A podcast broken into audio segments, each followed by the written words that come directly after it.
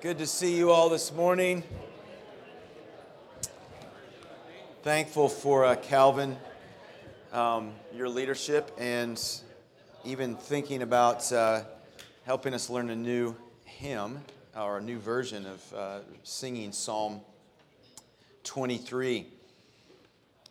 So I was thinking about it this morning. We've we've uh, we've spent eight weeks uh, in in the Book of Psalms. So we're we're eight weeks in, and, and usually. Isn't it with Amen, whether it's uh, in the fall semester, the spring semester, you get about to the end of uh, October and beginning of November, and the thrill of uh, and the and the energy and all that stuff that you felt when you started in September uh, can wane at times, and you're getting into the rhythm and pattern of being uh, week in, week out, as Dan prayed, in God's Word. Also, we're we're hitting a psalm.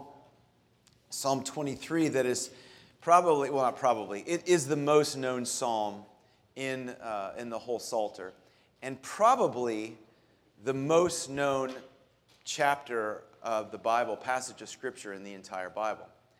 And one of my concerns that I've, I've felt this week, both for myself personally and for all of us, is that the familiarity that we have with this psalm could cause us to really miss what God has for us Uh, this morning. And so what I wanted to do is I wanted to approach this psalm in a little different way. Um, and you'll see that in the outline and see what I'm saying. We're still going to be expositional because we should always be expositional. Um, let me just warn all of us, if you have the opportunity to teach, the temptation to get creative and to not trust that this is the living Word of God and that you can go through verse by verse and you are going to land on the very things that that, that audience needs. The temptation to abandon that in order to be clever, witty, or thought of as a good teacher is great. Um, so if you teach, uh, resist that temptation. Um, I'm not trying to be clever and witty this morning. Uh, instead, um, using the same tools that we normally use to study God's Word and be expositional, I just want to apply them in a, in a different way. And so, as we look at this psalm, we're going to ask the Lord as we're moving along, Lord, refresh this in me. I'm familiar with these words, but I know you want to speak to me today. So what is it you want to say to me, Lord? How do you want to teach me today? And how can I be re- refreshed and renewed even as I look at this psalm that is so familiar? So we're going to do it in two ways. We're going to start by looking, as you see, point one, we're going to look at what it means to be guided by the structure of the psalm. We're going to look at a lot of the intellectual pieces of it and give us a framework for understanding it.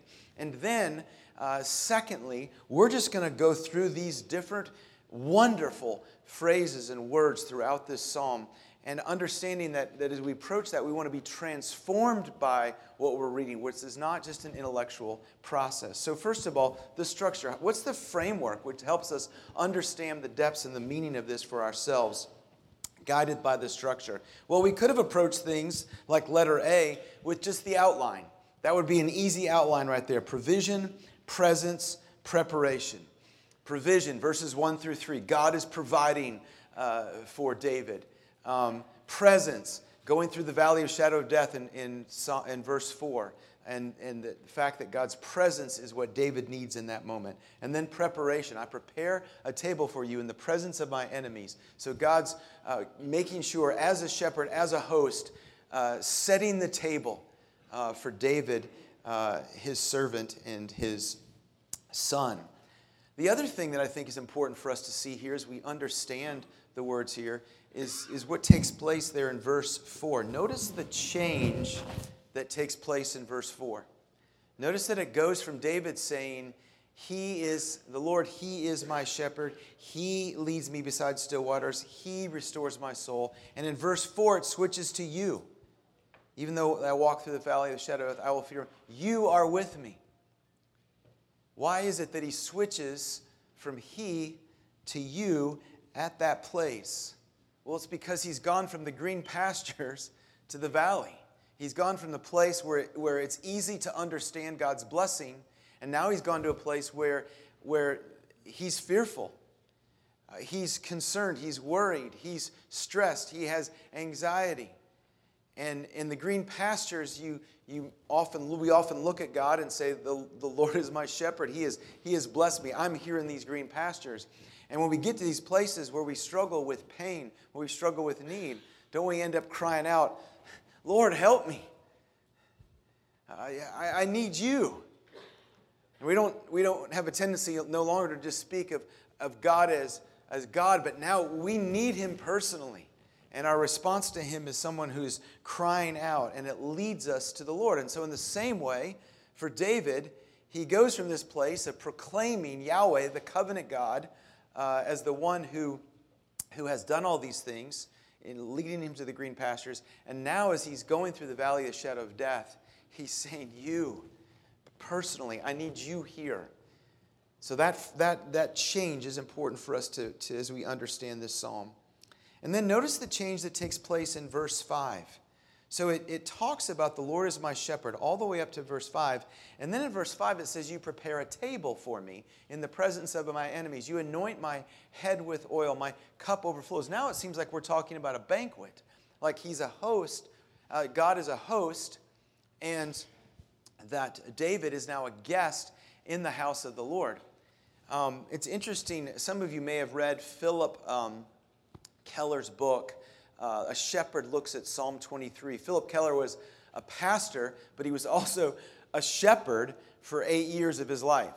So he takes his experience as a shepherd, and he goes ahead and applies what he understood about being a shepherd to um, Psalm twenty-three. It's fascinating to look at. He talks about the weakness of sheep.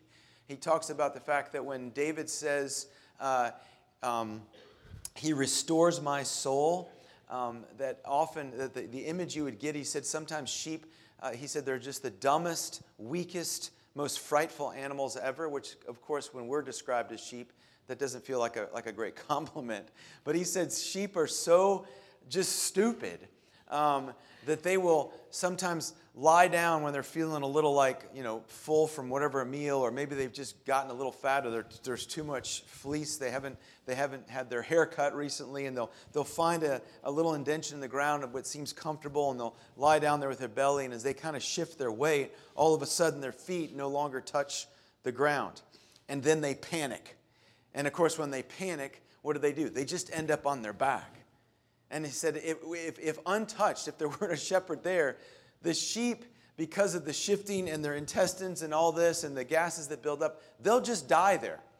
They'll just die as a result of lying down to take a nap. And without a shepherd to right them up, they're in trouble. Another one of my favorite uh, authors um, talks about his time growing up on a farm where they had sheep, and he talked about how just how stupid sheep are and how much they need to be guided and how easily scared they were. He said one time there was this uh, sheep that used to uh, come around the barn right about the time that he was out there milking the cows like his mom and dad had him do as a chore. And uh, and this sheep would uh, would always get out and be around the barn and, and not stay where it was supposed to. And he said it always interrupted my chores. I was so irritated by this sheep. So one time he said, I thought to myself, I'm just gonna, I'm just gonna scare this sheep back to running back to where it's supposed to be and not wandering here. So he said, I hid on the edge of the barn. I saw the sheep coming, and then I just jumped out and I was like, ah! And he said, the sheep just looked, fell over, and died. He said, that's how pathetic we are and how badly that we need a shepherd. Now, Keller in his book, Uh, a shepherd looks at Psalm twenty-three, he wants to make an argument that the that the, the the description of the Lord hasn't changed here. That it's not going from shepherd to host, but that it's going, that he's still talking about a shepherd, because he said, as a shepherd, you often uh, would move ahead of the flock a little bit, and once you got to the high tablelands, you would go ahead and you would try to prepare that pasture. You would get rid of um, uh, just... Uh, logs and sticks there that might uh, that might puncture the sheep, because again he said they're so dumb, they're just eating the grass, eating the grass. They won't realize as they get something stuck in their side. And so he said, preparing that table. He said also that in uh, in the in the Middle East, uh, shepherds often uh, hundreds of years ago, thousands of years ago, they would actually create this mixture of olive oil and uh, I can't remember what the other stuff uh, was in this. And olive oil, sulfur, and something else, and they would pour it over the sheep to protect them uh, from bugs. It was like a bug repellent, so they wouldn't get irritated by the bugs. And so Keller wants to make the argument that David is not leaving the shepherd uh, analogy. Boyce uh, loves that Keller makes that connection. Um, Piper and others say, no, it's clearly switching to host, because look at how it ends. It says that I may dwell in the house of the Lord. Let me just say this. I'm not sure it matters that much. I don't think it changes the meaning of what we read there. Um, but I am going to probably, I'm for our sakes going to going to go with host um, because I'm not uh, I'm not entirely convinced that uh, that Keller hasn't applied his own experience and just pushed it on to the psalm. But again, I don't I don't think it matters. There's some neat things to think about the fact that this shepherd analogy hasn't left. But the thing that's probably most uh, gripping to me personally is what I wrote there. And it, it just is my own thought. I've wondered to myself, is this, is this really just David's personal testimony? Now, when you read Psalms and you read Samuel and you think about David's life and you think about David's prayers that you can read in, of in Samuel, and you and you and you read this psalm, are we getting to uh, are we getting to see David's personal testimony? And the reason I I, I wonder this is because it's so personal to begin with. Uh, David uses I and me throughout the entire psalm. And I wonder if that's even why it ends up being so personal to us. I wonder if that's why it's such a beloved psalm, is that there there's this there's this deep uh, intimacy in here, and and we can relate to these things even as David, who struggled in his obedience to the Lord at different times, yet at the same time was called a man after God's own heart, and probably felt at times like, man, he was the most frustrating child of God that the Lord ever had in his family, and yet at other times he would talk about the delight he felt Uh, in God's uh, favor, and going through all this. And here in Psalm twenty-three, seeing him say I and me and talking about this intimacy with the Lord, is this is this his personal testimony? And is this what draws us to this psalm in particular? You know, my uh, my approach to my quiet time has been, over the last decade, has really centered around around four things.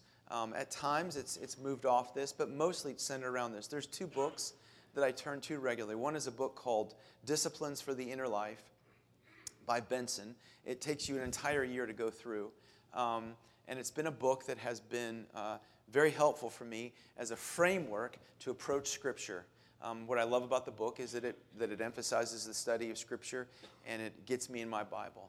Um, another book that has had a pretty big impact for me is A Guide for Prayer for Ministers and Other Servants. Same thing, same format of getting me into Scripture, and it takes it through an entire year.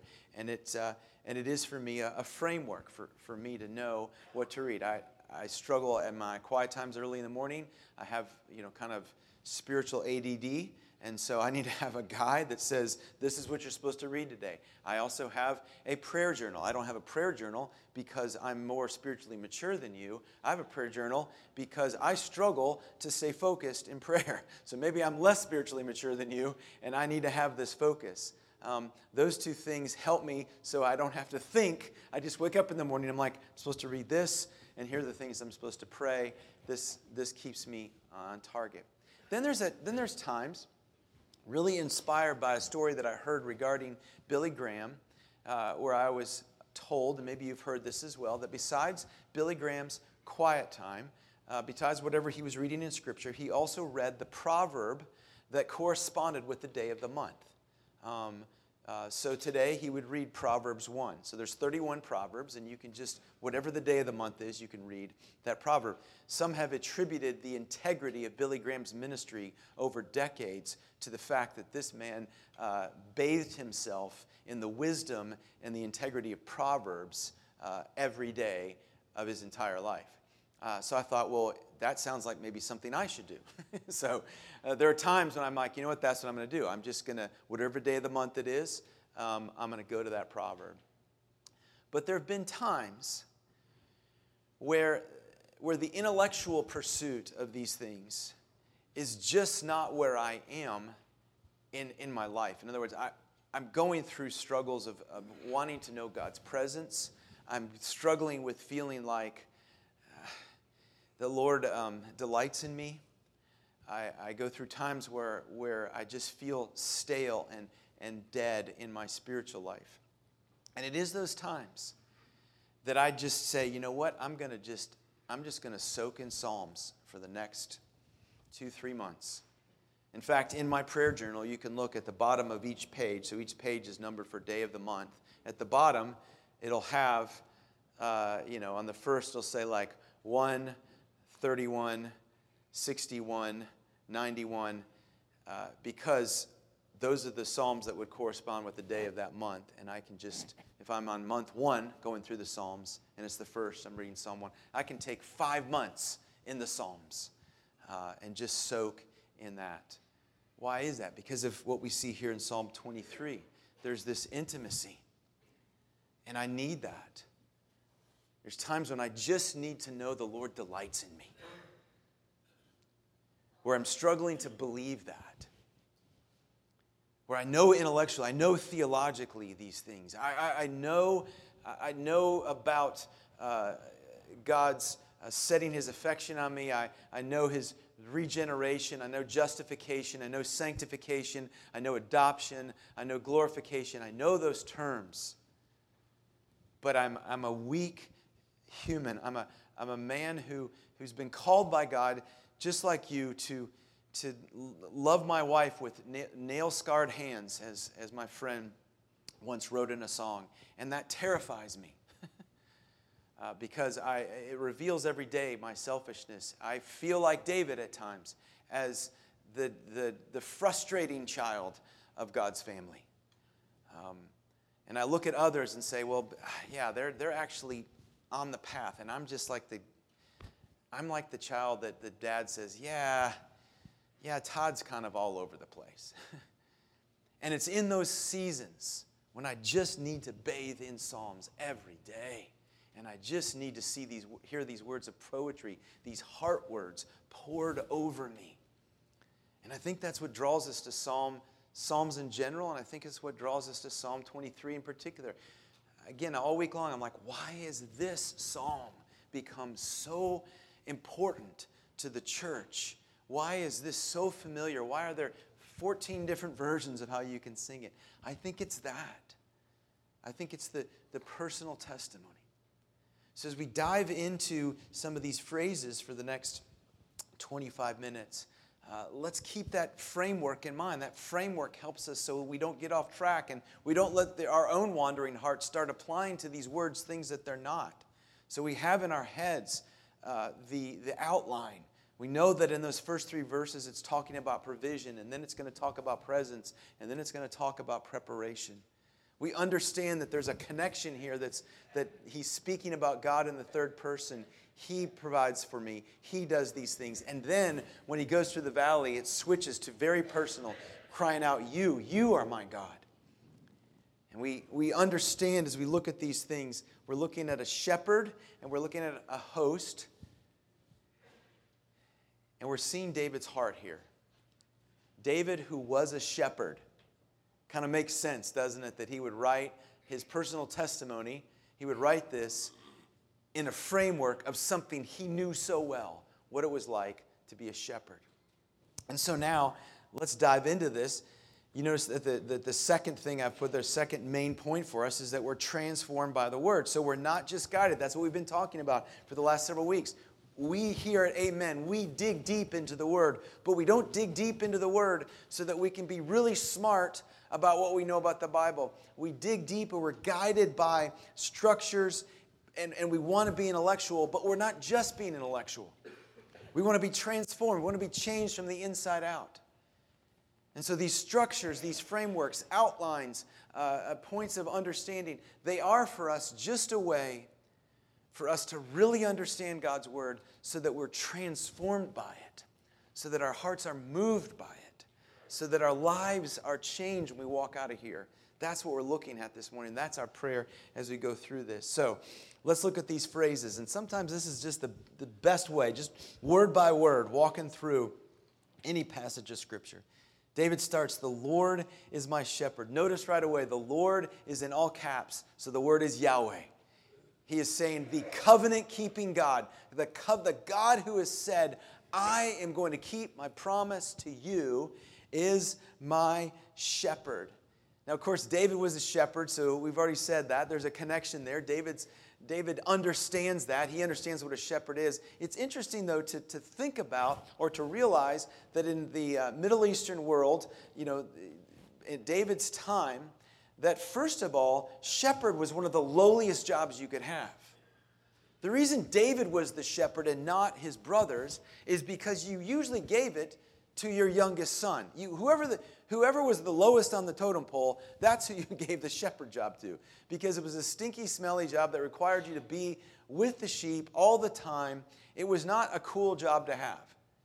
Uh, it was it was low on the rung there. And so there's one aspect in which it's that. He's saying, the Lord is my shepherd. Isn't that fast? The covenant-keeping God is willing to get himself dirty with us. He's willing to get into our mess and, and not, not into our sin in the sense of that, but get into our humanity. We'll come back to that in a second. But also it's important to note that, that while it was the lowliest job, still in the ancient world there were many times when kings were, were referred to as shepherds. And that's even beautiful, isn't it? So there, there's a combination of a shepherd being both a, a metaphor for what a king does for his people, and then also in reality, a really lowly, dirty job. And it would make sense then that in John chapter ten, verse eleven, Jesus says, I am the good shepherd. The king who shepherds his people is also in Christ the one who takes on human flesh and comes and dwells among us and is actually here, uh, actually comes to earth and lives with people, presenting himself in human flesh and being obedient to death, even death on a cross. And so we have something that David only, only knew through prophecy, only knew through the Spirit, that there was a Messiah who would be his shepherd, and yet we here again on this side of the cross can look at John chapter ten and understand Jesus Christ is our shepherd. He said it, I am the good shepherd. And then it goes on and he says, I shall not want. The N I V probably puts it better here. It says, I, I shall not lack anything, and that's really the idea. It's not, I shall not want, I shall not have desires. We have desires. We constantly have desires. But he's saying, because the Lord is my shepherd, I'm not going to lack anything. Here's the problem. Almost every day, don't we, we feel like we're lacking some things. And certainly at different points, points in our life, we have felt that deeply. I don't know about you, brothers, but there have been times when, as a provider of my family, I've been in a full-on panic, because I'm not sure how we're going to pay that bill. I remember at one point, I remember one point in, early in, in, in our lives, our married lives and our, and our kids' lives, where I was, uh, I already had one car in the shop. I was borrowing a, a friend's car. Um, I didn't know how we were going to pay the bill for whatever needed to get our repairs done. And I was very concerned about that, pleading with God every day about that.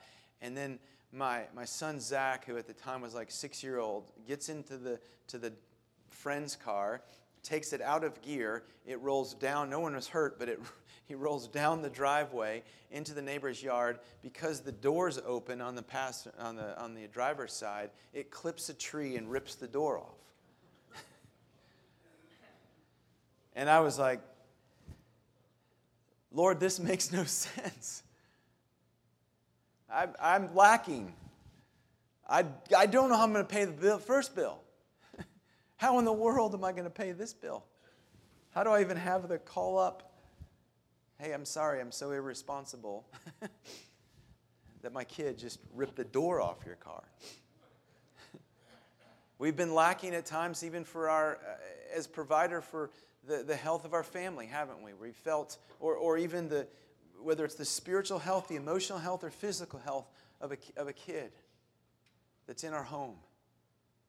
And and and we felt we couldn't provide, and, and we're looking at God and saying, I'm I'm lacking. So when, when David says, when this psalm says, when God's word says, I shall not lack anything. What in the, how can they say, how is that true?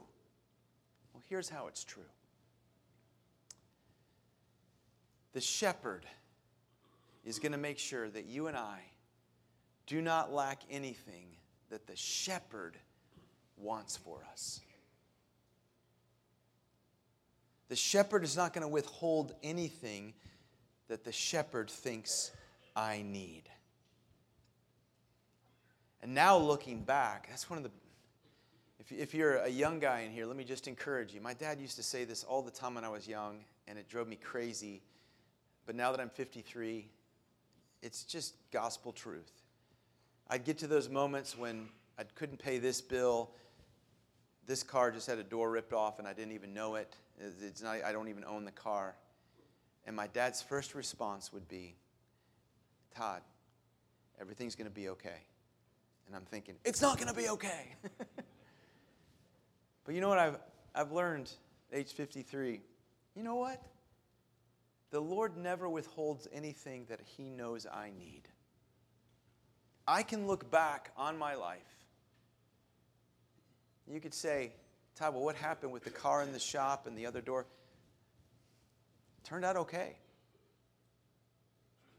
The, the, the, as I look back on, the, on, on my life, I, I, have, I can see now I've never lacked anything that the shepherd knows I need. And I need to start remembering that when tomorrow or later today I'm in a full-on panic because I'm sure I need this and the Lord's not providing. Shepherd is never going to put me in a place where I'm lacking something he knows I need. And so David goes on and he says, he leads me, or he makes me lie down in green pastures. He leads me beside still water, waters. I wondered as I was reading that this morning early, do, do you believe, I believe that right now because things are going okay, but I wonder for you, you here this morning, do you believe that right now? Do you believe, are you, are you at that place where you could say, I know the Lord brings me, makes me lie down in green pastures, in pleasant places? We get to those places sometimes and we just don't believe that, do we? Don't, we don't, we struggle. And that's why I think it's so good for us to be going through our Bibles every morning and, and, and underlining verses. So we'd land at places like Isaiah thirty, verse eighteen, where it says, the Lord longs to be gracious to you. He exalts himself to show you mercy.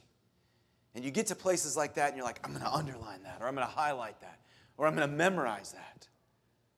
The Lord longs to be gracious to me. He exalts himself to show me mercy. Or we get to places like Matthew chapter seven, when, when, when Jesus in the Sermon on the Mount says, how many of you, if your son asks for some bread, will give him a stone? Or asks for some fish to eat, and you're like, ha ha, this will be a great joke. I'm going to give him a snake that will bite him and hurt him. How many of you dads do that? And he says, you being good fathers know how to give good gifts to your son. How much more does your heavenly Father know how to give good gifts to you?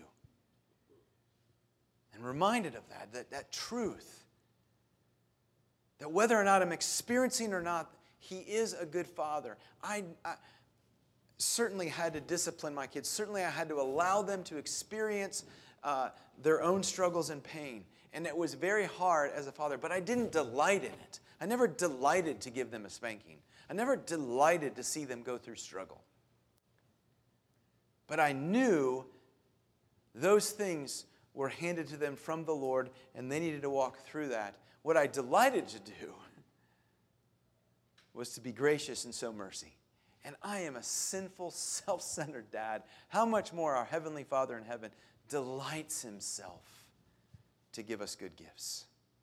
And so yes, the shepherd brings us to green pastures. And then it says, he restores my soul. Remember, it was last week in chapter nineteen, verse seven, same thing. It talks about restoring our soul, that the word restores our soul, revives it, turns it, converts it, brings free refreshment to it. I thought about this week, Todd, how many, how many times when you need your soul revived, do you turn to just other stuff? Right? Like, I, oh, what do I, I just, I'm weary. I got to have a vacation. That's going to revive my soul. I got to get to this football this game this weekend. That's going to revive my soul. Man, I just need to get home and pour myself a glass of single barrel Jack. That is going to revive my soul. And we know it doesn't. It does for a little bit. Couple hours, couple of days. But here's the Good Shepherd. Through his word, through his guidance, is going to refresh me, is going to revive my soul. And then he goes on, for his name's sake. Don't miss that. That's easy to miss. We're all looking at the stuff that has to do with us. And there in verse three, it says, for his name's sake. What does that mean? Well, his name is Yahweh. And Yahweh is a covenant-keeping God. It actually, the name itself declares who God is in his character. And he's saying, I'm going to do these things for the sake of my own reputation and ultimately for my glory. I'm going to take care of you. I'm going to lead you to uh, still waters. I'm going to bring you into green pastures. I'm going to restore your soul. Why? For my glory, for my name, to make a name for myself. This is something that took a long time for me to grasp a hold of, and maybe some of you uh, who have uh, heard me preach talk about, we talked about it in, about Desiring God and, and Piper a few weeks ago. This idea that, that the greatest, the ultimate uh, motivation, the ultimate purpose of anything God's doing in our life is for his glory. It is a, it is a secondary purpose that he loves us. And I know that's hard for us. I know it's hard for us because we want to say, uh, Jesus went to the cross because he loved me. That is true, but it's not the whole truth, and it's not the ultimate truth. It is true. Jesus went to the cross because he loves us. Jesus is our good shepherd who does these things because he loves us. That is true, but it's not the whole truth, and it's not the ultimate truth. The whole truth is, he does this for his glory. The ultimate truth is he does this for his glory. And we should take great confidence in that. For his glory, he will, he will not let his glory be given to any other. And so it glorifies him. That's why it says the, long, the Lord longs to be gracious to us. He exalts himself to show us mercy. Oh, what a blessing that is. So David understands that, and he says, no, for his name's sake, he does these things. For his ultimate purposes, for his glory, he does this for me. Oh, to take a hold of that at times when I struggle to understand his love, at least I can understand, well, I know God wants to glorify himself. And then it says in verse four, even though I walk through the valley of the shadow of death. Actually, the Hebrew here the, is really the, it's a it's a hyperbole. It's hyper, hyperbolic language. It's it's extreme. It's like the valley, the valley of shadows of shadows. It's like the worst you can get, the worst possible place you could be. And if you were a, a, a Middle Eastern shepherd, when you were going from, especially as uh, it got on towards summer, when you're going from places where the flock had eaten most of the grass and you had to go to another place, you'd have to go through these wadis, these dried out streams that, that uh, had been uh, riverbeds that had been created during the storms, and you wandered into those, and it was steep down the side of it, and it was hot, and sometimes uh, you couldn't get any shade. Um, It's hard enough to go through there if you're just yourself. It's completely different if you're leading a, a flock of sheep through there. And it was a, a dangerous place, um, and you know, dehydration. And, but you had to you had to do that to get to these other places, and that's why the shepherd is leading there. You say to yourself, why why would the shepherd who exalts himself to show me mercy and delights himself to be gracious? Why would he lead me? Why would the Lord lead me through the valley of the shadow of death? He's not leaving me. It's not because the sheep wandered off. The shepherd's actually leading us through that. Why? It's to get to a destination. It's to get us to a place of blessing. It's to work sanctification in our lives. And probably because when we're in green pastures, we're really tempted to love the grass and not the shepherd. We get all excited about that. We get comfortable. And it's not that the Lord wants to make us uncomfortable in order to just see us uncomfortable, but He knows that our ultimate pleasure is going to be in His presence. And so being attached to Him is so much more important. It's interesting to watch people who feel uh, very comfortable and uh, and those who are like a little bit nervous and, and stay close to their leader. My greatest example of this is I, I led one um, I led one adult mission trip uh, uh, years back when I was doing youth ministry, and I decided I never really wanted to lead another adult mission trip again.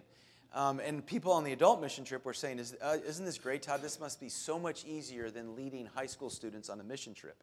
And I said, no, it's actually uh, painstakingly and frustratingly harder. And they said, what do you mean? I said, this is what happened. I was talking to people on the trip. I said, well, we went through the Houston airport. When I've gone through the Houston airport with a bunch of teenagers, they just stay with me. When I'm walking through the market in Merida, Mexico, they just stay with me. Why? Because I'm the only one that knows where anybody where anybody's supposed to go. And they don't. And they're not comfortable. They're not comfortable unless they're next to me. And I love that because I don't have to worry about it. I don't have to say, hey, come over here. To... I said, we walked through the Houston airport with all of you. This is the adults on that trip. And I said, I mean, it, the smell of pizza wandered you off, you know? And I said, I'm like, I'm, I looked behind me and half of you were gone. And we had to go find another gate. And I said, why is it? You felt comfortable. You felt confident. So you wandered away.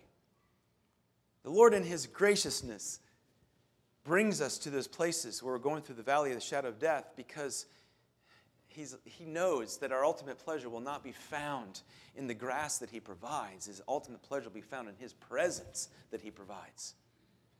And so He leads us to those places for His name's sake as well.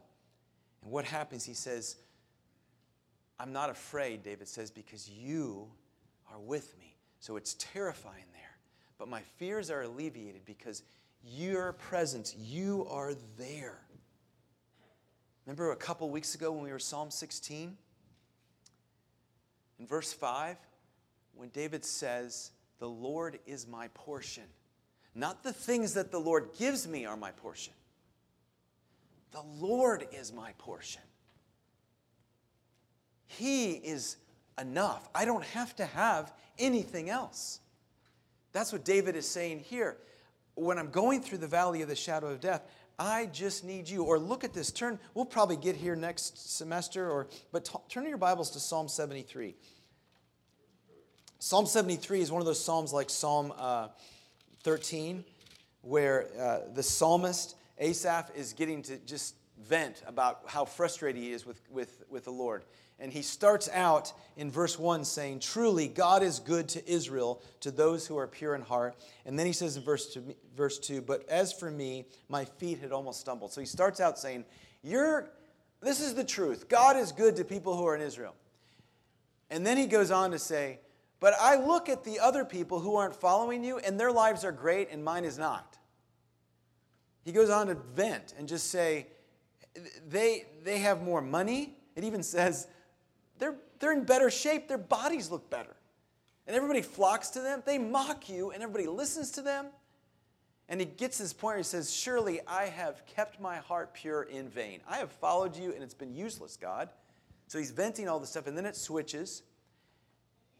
And he, and he comes out of it and says, I, those things were confusing to me until I entered the sanctuary of God, and then I come out of it. And as he comes out of it, he begins to understand the intimacy of God. And here's what's fascinating. So verse one says, truly, God is good to Israel. Look what it says, the very last verse of Psalm seventy-three. But as for me, it is good to be near God. What Asaph has done in the midst of his valley of the shadow of death, what he's been led by his Savior, by his good shepherd, is from a place where he's like, I know you're good, you don't seem good right now. Because you're not giving me what I think I need. And then he gets to that place through prayer, through worship, where he says, oh, it's good to be near God. That's what good is. And same thing here. David is saying, I just need your presence. Your presence is everything. Your rod and your staff. It's a, I, I think I think I'd heard years ago that rod was like the thing that, you know, is going to whip me in line, going to keep me in line, and then my st- staff guides me. I had to look this up and really study it. Actually, the the rod, they're they're almost exactly the same words. Uh, so it's almost like it's saying staff and staff, rod and rod, but there's a little bit different there. And if there is some difference, the rod would have been, uh, the staff would have been the long shepherd thing we're used to seeing. A rod would have been this little little thing about this big, uh, little stick with kind of a ball on the end. Um, and it was meant as a club. It was meant as a, not to club the sheep, so don't worry here. It was meant as a, to club anything else that came near the sheep. Um, and so uh, that's what's intended here, that the shepherd has both a weapon to protect the sheep and a staff to guide the sheep. So I'm not afraid to walk through the valley, because when I go through the valley, I know that my good shepherd has something, has a weapon against my enemies, against the evil one.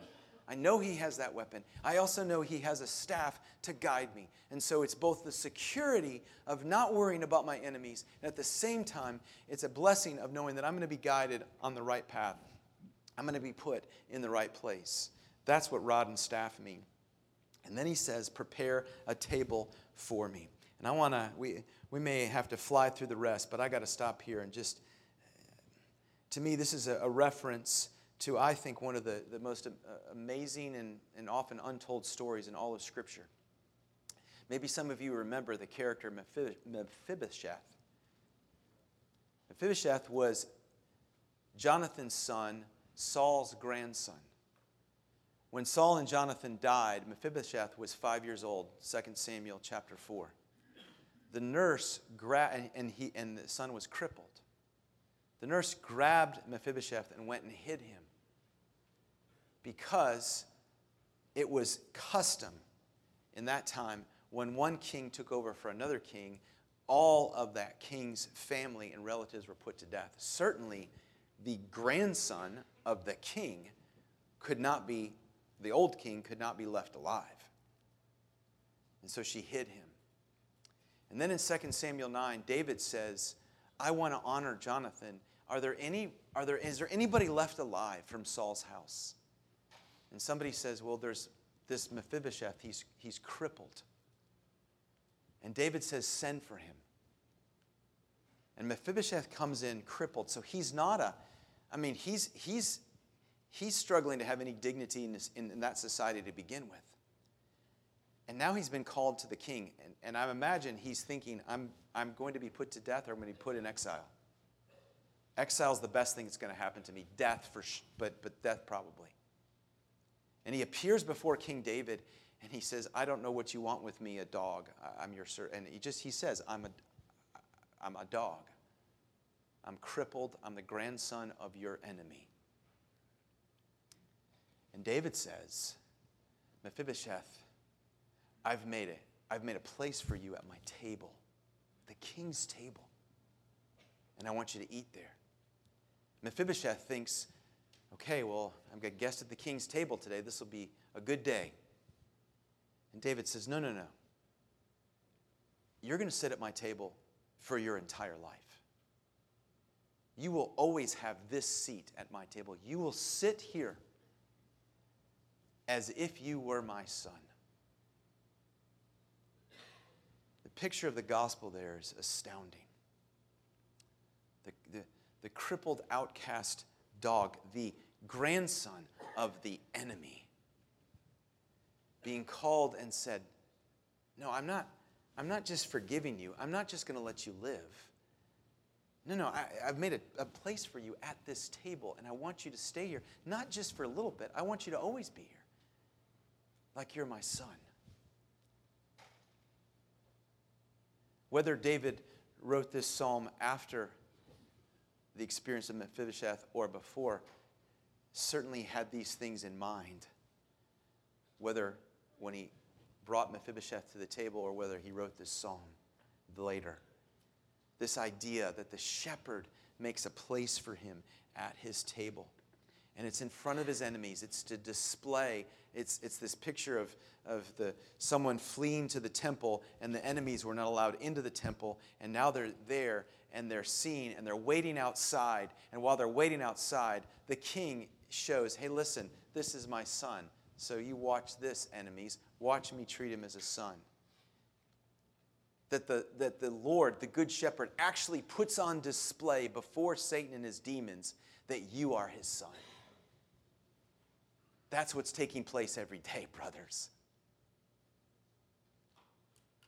That your heavenly Father is putting on display for the evil one and his, and his demons that you are his son and you are honored, and he wants them to see it. He wants them to see you dine at his table. He wants them to see you be treated as a son, as a firstborn son, in the face of Satan and his evil ones, to display it.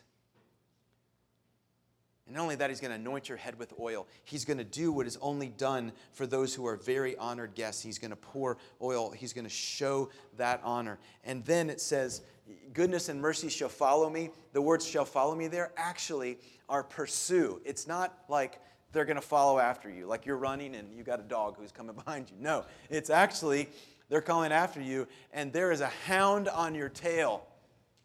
There is a hunting dog hunting you down, and this hunting dog is called goodness and mercy. Goodness and mercy are hunting you. They hunt after you because God has set them on your tail. Goodness and mercy. And that you and I might dwell in the house of the Lord forever. We're not just a guest. Mephibosheth, it's not just today. It's not just today you can sit at my table. No, you're going to be here forever. You're not just a guest, you're family. And let me say this, brothers, it's not just future. This isn't just talking about heaven. This is talking about now. Why? Because the, the dwelling of God, the house of God, what does that mean? It means his presence. The temple meant nothing unless the presence of God through the cloud, the, the pillar of cloud or the pillar of fire rested upon it. It was just a dumb building. Well, a pretty building. Once it got set up in Jerusalem. But it was just a tent out in the wilderness. It wasn't the house of God until God's presence was there. So listen, brothers, it's not just you're waiting for heaven to dwell in the house of the Lord forever. You're dwelling right now.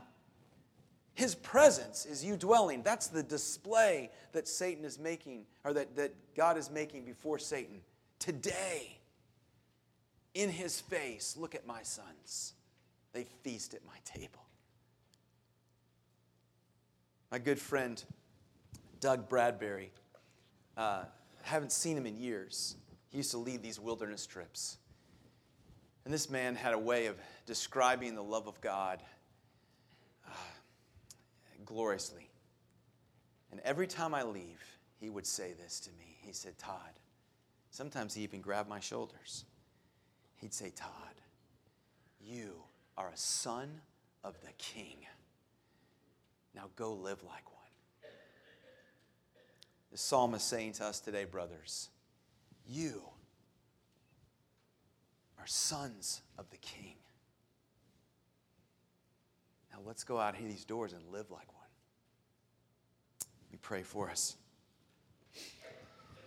Heavenly Father, we are thankful for your word, how precious it is, how deep it is. Very living word of God that restores our soul. Father, whether we are going through the valley of the shadow of death right now, or whether we feel like we're experiencing green pastures, whether we feel like we're feasting at the banquet table right now, or whether we feel like we're an upside-down sheep who needs to be restored. Whatever it is, Father, the truth is that you are the good shepherd who takes care of his sheep. So, Father, seal those words to our hearts. And then for us, by the power of your Spirit, let the words of our mouths and the meditations of our heart be acceptable today in your sight. O Lord, our rock, our shepherd, and our redeemer. It is in Jesus' name we pray. Amen.